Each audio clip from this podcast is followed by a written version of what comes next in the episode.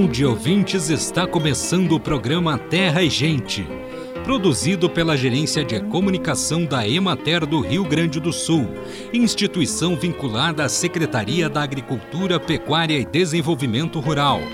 A apresentação é de Mateus de Oliveira, na técnica José Cabral.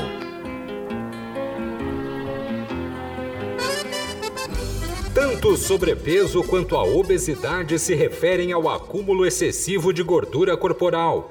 De acordo com o Ministério da Saúde, o que diferencia os dois conceitos é a quantidade desse excesso e, consequentemente, a gravidade. O sobrepeso está relacionado a um percentual menor quando comparado à obesidade, que tem maior probabilidade de impactar na saúde como um todo. Pensando em uma forma de diminuir o ganho excessivo de peso ao longo dos anos, muitas pessoas costumam aderir a fórmulas tidas como milagrosas, que incluem até mesmo a retirada de uma das refeições do dia. O jantar, especificamente, costuma ser o mais sacrificado pela crença de que comer à noite faz ganhar peso em excesso. É aí que entra a armadilha de trocar uma refeição completa, como o jantar, por lanches rápidos e sem qualidade. O trigo é uma cultura importante na composição de sistemas de produção agrícola sustentáveis, sendo alternativa indispensável para sucessão e rotação em sistemas de produção de grãos, hortaliças e fibras em algumas regiões, contribuindo na manutenção da capacidade produtiva do solo e no manejo integrado de pragas, doenças e de plantas invasoras. A planta de trigo é uma gramínea e seu sistema radicular é fasciculado, fazendo com que brotem inúmeros afilhos associados à planta-mãe, conforme as condições de solo e de clima. O trigo é classificado como cultura de primavera, de inverno ou facultativa. A planta possui de seis a nove folhas e sua inflorescência é denominada espiga. O ciclo do trigo varia muito, conforme o grupo bioclimático e o componente genético das cultivares. No Brasil, a amplitude média é de cem a cento e sessenta dias da semeadura até a maturação. O potencial de rendimento de grãos das cultivares de trigo brasileiras varia conforme a região e o regime de cultivo. No sul do Brasil, por exemplo, o atual potencial das cultivares chega a sete toneladas por hectare em parcelas experimentais. Em lavouras comerciais, esse potencial dificilmente é alcançado, mas frequentemente encontram-se lavouras com rendimentos superiores a cinco toneladas por hectare. Acompanhe agora o panorama agropecuário. As chuvas e a alta umidade da semana passada impediram o avanço da colheita da soja na maior parte do estado. O retorno das máquinas às lavouras se intensificou no dia seis de maio, limitando-se às lavouras de topografia mais elevada, já que nas mais baixas ainda havia muita umidade impossibilitando o acesso. Nos dias subsequentes, as atividades foram intensas e buscaram diminuir a proporção de lavouras já maduras expostas às intempéries. O produto colhido apresentou alta umidade, acima da ideal para a operação.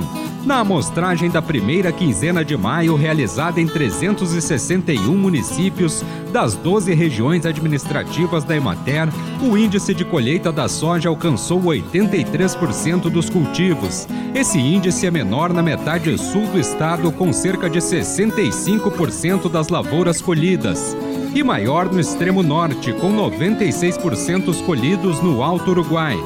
Permanecem a campo dezesseis por cento em maturação e um por cento está em fase final de enchimento de grãos. Onde as chuvas foram em maior volume, foram constatados danos nos grãos de plantas maduras, como abertura de vagens, queda e início de germinação de grãos. As lavouras em maturação não apresentaram danos causados pelo longo período de alta umidade.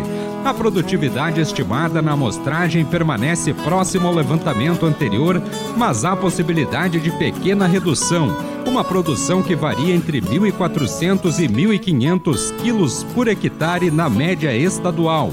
representando variação negativa de cinquenta e cinco por cento da produtividade projetada inicialmente, de acordo com o levantamento semanal de preços realizado pela Emater no Rio Grande do Sul, houve redução de dois vírgula noventa e seis por cento em relação à semana anterior, passando de cento e noventa e um reais e setenta e três centavos para cento e oitenta e seis reais e cinco centavos. Olá, amigo ouvinte! Que bom estar com você para mais um Prosa Rural. Traz informações agropecuárias para quem vive e trabalha no campo. Olá, Macau! Olá, ouvinte! Muito bom compartilhar os resultados da pesquisa da Embrapa com todos vocês. E hoje vamos falar de um sistema informatizado que auxilia os produtores de uva no manejo de uma das principais doenças da cultura, o míldio da videira. E para conhecer melhor o sistema, vamos ouvir o bate-papo da jornalista Viviane Zanella com o pesquisador Lucas Garrido, que foi o grande responsável por esse projeto. Desde o início dos anos dois mil, ele vem pesquisando sistemas de previsão de doenças. Acompanhe. Lucas, conta para os ouvintes como é que funciona um sistema de previsão, assim como o sistema CROPS. O sistema de previsão de doenças da videira é composto por um programa de computador desenvolvido para indicar o momento mais adequado para o controle do míldio, principal doença da videira. O programa é composto por três módulos. O primeiro contém informações sobre a biologia do patógeno. O segundo, sobre as condições meteorológicas do local, ou seja, a temperatura, a umidade e a duração do molhamento foliar. E o terceiro, sobre a resistência da cultivar plantada. Além disso, o sistema leva em consideração o fungicida disponível pelo produtor para o controle da doença. Para o desenvolvimento do míldio da videira, o agente causal da doença necessita de temperatura adequada e uma duração de molhamento foliar mínimo para que ocorra a germinação dos esporos, a infecção dos tecidos da planta e a produção de novos esporos. Caso as condições meteorológicas estejam desfavoráveis ao patógeno, como por exemplo uma condição de seca, não haverá risco para a ocorrência do míldio. Logo, não haverá necessidade da aplicação de produtos para a proteção dos tecidos da planta. Por outro lado, numa condição de chuva, orvalho e ou cerração continuada, se estabelece as condições apropriadas para o desenvolvimento da doença. O sistema de previsão é uma ferramenta para ajudar o produtor de uvas a identificar o melhor momento para realizar o tratamento do vinhedo, a fim de evitar aplicações desnecessárias. Muito bom! A partir do conhecimento da doença e de como ela funciona, foi desenvolvido esse sistema que orienta os produtores para saber como está a favorabilidade para a doença atacar a videira. Isso mesmo, Juliana. E para explicar como o sistema funciona, vamos ouvir o Haroldo Toneto. Ele é parceiro da Embrapa e proprietário da Jade Tecnologia, uma startup responsável pelo desenvolvimento e oferta desse serviço aos produtores. Ele explica direitinho como o sistema funciona. Quem conversa com ele é a jornalista Viviane Zanella. Como funciona o sistema CROPS? O sistema CROPS funciona da seguinte forma. A partir do momento que o produtor quiser instalar o sistema, né, a gente vai a campo, vai fazer a escolha do local, né, é instalada uma estação meteorológica no parreiral e a partir desse momento a estação ela transmite os dados meteorológicos do local para um servidor de dados. Esse servidor ele vai calcular a favorabilidade da entrada da doença na cultura. Então, o produtor pode acompanhar a entrada da doença, por exemplo, a favorabilidade, né, da entrada da doença, num aplicativo do celular ou no próprio site do CROPS, né? Então, ele vai ser informado através do aplicativo quando ele pode fazer a aplicação, quando é o momento certo dele fazer a aplicação. Para quais cultivares de uva o sistema CROPS é válido? Ele é válido para cultivares americanas e híbridas, mas também é, alguns produtores já utilizam ele para uvas viníferas. Apesar de serem mais suscetíveis, né, ao míldio, é utilizado então para essas cultivares viníferas um percentual mais baixo, né? A gente considera que a doença então evolua mais rápido nessas cultivares. A gente toma um pouco mais de cautela na evolução do percentual dentro do aplicativo. Como funciona a assinatura do sistema CROPS? a gente faz uma visita na propriedade e verifica um local, o melhor local para a instalação, né? Normalmente esse melhor local, ele é o local que o produtor considera o pior local para a doença, então o local que mais dá a doença, né? Porque se for controlado ali naquele local, então, possivelmente em, em um local mais ensolarado ou que pega mais é, vento, né? Ele vai ser mais fácil de controlar as doenças, então... Nesse caso do míldio, né, ele funciona muito bem dessa forma. A estação ela é totalmente de nossa responsabilidade, qualquer evento que ocorrer na estação, né, por exemplo, ah, queimou uma placa, deu um, uma tempestade, uh, estragou algum painel solar, algo assim desse tipo, então está tudo incluso na assinatura, né? É uma assinatura anual, então o produtor vai ficar com a estação o ano todo, né? Então ele vai ficar com históricos de chuva, É, temperatura, umidade relativa do ar, pressão atmosférica, é, tem várias variáveis climáticas, né? Então ele vai ter a caracterização do clima na propriedade, a, o microclima que tem na propriedade, né? Ele, ele tem acesso a um aplicativo também, né, de celular, também pode ser acessado via computador, via navegador, né? Então pode ser um, um portal. E aí, suporte técnico, né? Então, é uma assinatura, um serviço prestado por completo. Realmente, como disse o Haroldo, é um serviço prestado por completo. O produtor assina e recebe as informações da propriedade e os alertas no celular ou no portal sobre o momento certo de fazer a aplicação. É uma segurança e tanto, né, Macau? Com certeza, Juliana. Bom, agora que a gente já sabe como o sistema CROPS funciona, vamos ouvir quais os benefícios que ele pode trazer para os viticultores. E nada melhor que ouvir ouvirmos o agrônomo Jonas Schwartz, da cooperativa Aurora, porque além de ser a empresa que demandou o sistema, foi a grande parceira para acompanhar e validar o sistema junto aos viticultores associados. Confira aí. Então a gente já vem trabalhando com o sistema, validando ele a campo, trabalhando diretamente com os produtores, e a cada ano a gente vem tendo resultados mais satisfatórios. Dentre eles, a redução de aplicações, redução com o uso de defensivos e principalmente... Conforme os produtores que utilizam o sistema relatam para a gente, um auxílio na tomada da decisão da aplicação. Se aquele é o momento de aplicar, ou se eu posso aguardar alguns dias, ou se eu devo antecipar. Então, mais do que a redução com defensivos, uma redução diretamente financeira, também a tomada da decisão, que é um momento bastante importante. Obrigado, Jonas. Muito bom ouvir sobre esses resultados. O novo sistema ajuda a evitar a aplicação calendarizada e ainda orienta o viticultor sobre o momento correto da aplicação para o controle da doença, possibilitando uma redução de custos com informações para a tomada de decisão, facilitando o gerenciamento da propriedade. Verdade, Macau. E agora vamos ouvir o depoimento do produtor Vinícius Dalólio, lá de Bento Gonçalves. Ele foi um dos primeiros viticultores a testar o sistema. Confere só o que ele tem para nos contar sobre o sistema CROPS. Conte pra gente, Vinícius. Todos os anos eu trabalho com o sistema CROPS. Para ter uma ideia, nos últimos dois anos eu acabei fazendo oito tratamentos em todo o ciclo, do início ao fim. Isso me gerou uma economia de mais de dois mil reais por hectare, porque além dos insumos, a gente contabiliza com mão de obra, depreciação dos equipamentos, óleo diesel, e sim, foram mais de sessenta horas ano de economia de trator pulverizando. Obrigada por seu depoimento, Vinícius. Que coisa boa ouvir depoimentos como esse, hein? Nada melhor do que poder contar com um sistema que te dê segurança para que você faça o manejo correto. Como disse o Vinícius, parece que os produtos funcionam melhor. E é isso mesmo, pois todos os fatores envolvidos na tomada de decisão estão disponíveis no aplicativo ou no portal do sistema CROPS, de forma individualizada para cada propriedade. Não é isso mesmo, Juliana? Verdade, Macau. Além de trazer mais tranquilidade no controle da doença, ainda traz economia para o produtor rural.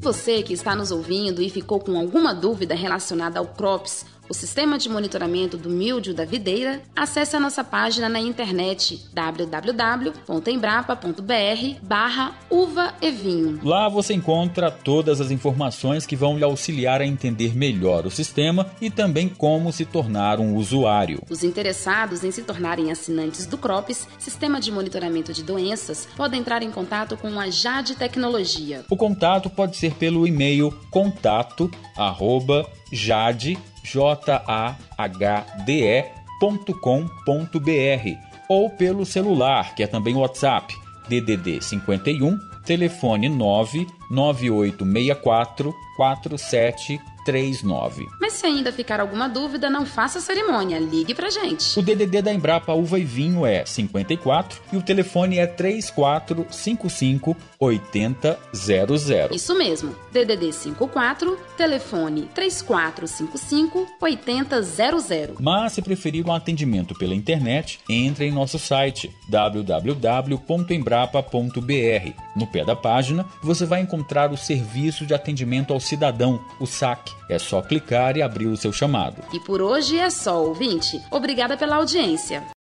Nascente é o afloramento da água subterrânea que forma um curso d'água como rios, córregos e reservatórios. As nascentes se formam quando o aquífero atinge a superfície. Quando as nascentes são originadas devido ao encontro de camadas impermeáveis com a superfície do solo, normalmente em encostas de morros, tem-se as chamadas nascentes de encosta.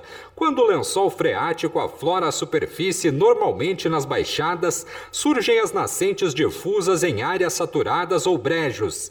Em diversas propriedades rurais, as nascentes vêm diminuindo suas vazões ou, em muitos casos, secando. Os córregos, rios e demais corpos d'água também sofrem os mesmos problemas, pois dependem das nascentes para sua manutenção e sobrevivência. Por isso, é muito importante proteger as nascentes com instrumentos adequados e sob a orientação de um técnico.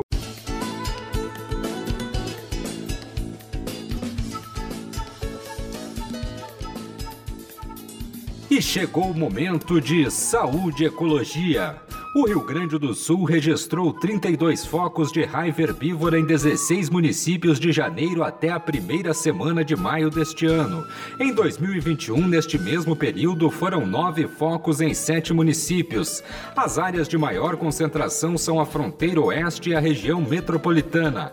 As questões climáticas registradas no Rio Grande do Sul nos últimos meses, como a seca num primeiro momento e agora as enchentes, causam um grande estresse nas colônias de morcegos, gerando maiores migrações de animais e aumentando o número de focos.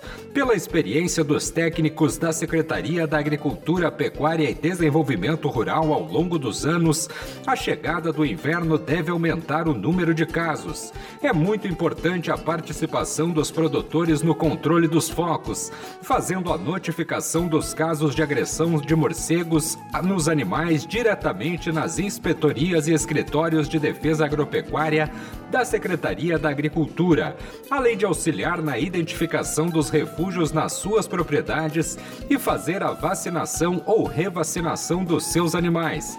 O controle da raiva herbívora está fundamentado em três medidas que devem ser adotadas de forma sistemática: a vacinação para que os animais tenham anticorpos para se defender da doença, a identificação de refúgios e o controle populacional do morcego hematófago, que é o principal transmissor da doença, feito pela equipe especializada da Secretaria da Agricultura por meio da captura dos animais.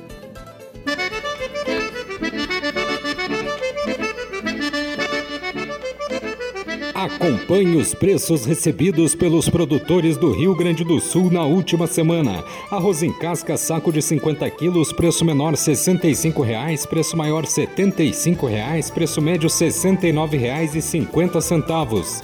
Boi para abate, o quilo vivo com prazo de pagamento de vinte a trinta dias, preço menor onze reais, preço maior onze reais e cinquenta centavos, preço médio onze reais e vinte e sete centavos.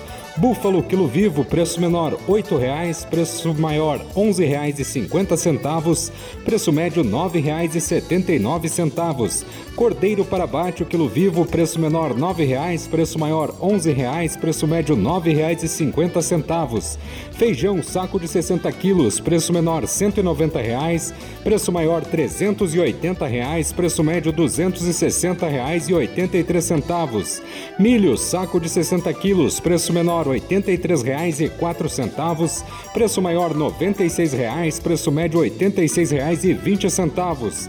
Soja, saco de sessenta quilos, preço menor cento e oitenta e dois reais e quatro centavos, preço maior cento e noventa e dois reais, preço médio cento e oitenta e seis reais e cinco centavos. Suíno tipo carne, quilo vivo, preço menor quatro reais e dez centavos, preço maior seis reais e trinta centavos, preço médio cinco reais e quarenta e oito centavos. Trigo, saco de sessenta quilos, preço menor noventa e oito reais, preço maior cento e vinte reais, preço médio cento e dois reais e sessenta e três centavos. Vaca para abate, o quilo vivo com prazo de pagamento de vinte a trinta dias, preço menor nove reais e oitenta centavos, preço maior dez reais e setenta e cinco centavos, preço médio dez reais e quinze centavos.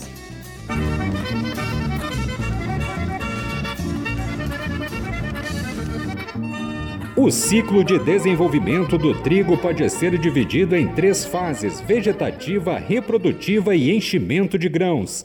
A fase vegetativa inicia com a semeadura, uma vez que tão logo ocorre a embebição da semente, começa a diferenciação de novos primórdios foliares no embrião, que já conta com três a quatro folhas iniciadas, e se estende até a iniciação floral, que marca o começo da fase reprodutiva, o estágio de duplo anel.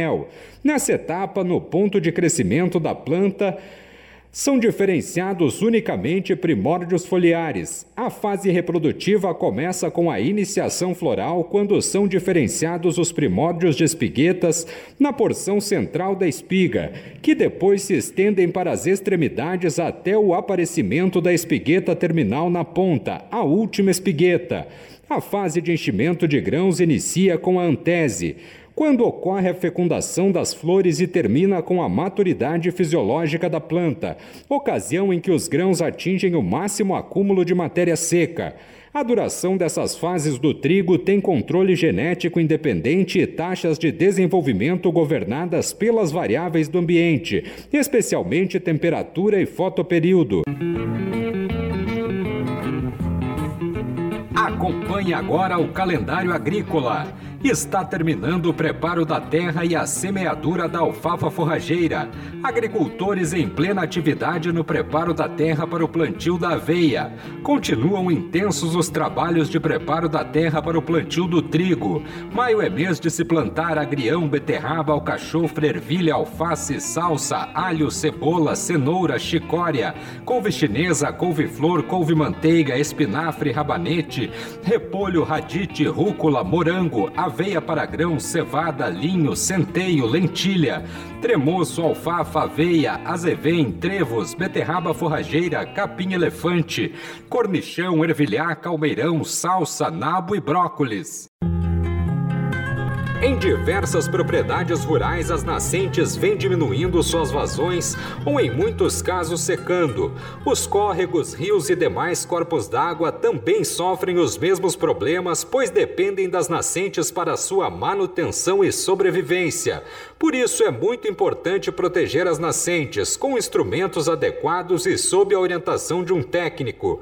As áreas de preservação permanente são áreas cobertas ou não por vegetação nativa, com a função ambiental de preservar os recursos hídricos, a paisagem, a estabilidade geológica, a biodiversidade, o fluxo gênico de fauna e flora, proteger o solo e assegurar o bem-estar das populações humanas. Ocorrem nas margens dos cursos d'água, topos de morros, nascentes, ao redor de lagos e lagoas, entre outras, conforme o artigo quarto da Lei nº doze mil seiscentos e cinquenta e um barra dois mil e doze. Em áreas no entorno das nascentes, qualquer que seja sua situação topográfica, a área de preservação permanente deverá ter raio mínimo de cinquenta metros. Bem, amigos, hoje nós vamos ficando por aqui. Esperamos por vocês na próxima semana com mais um programa Terra e Gente. Um bom dia para todos!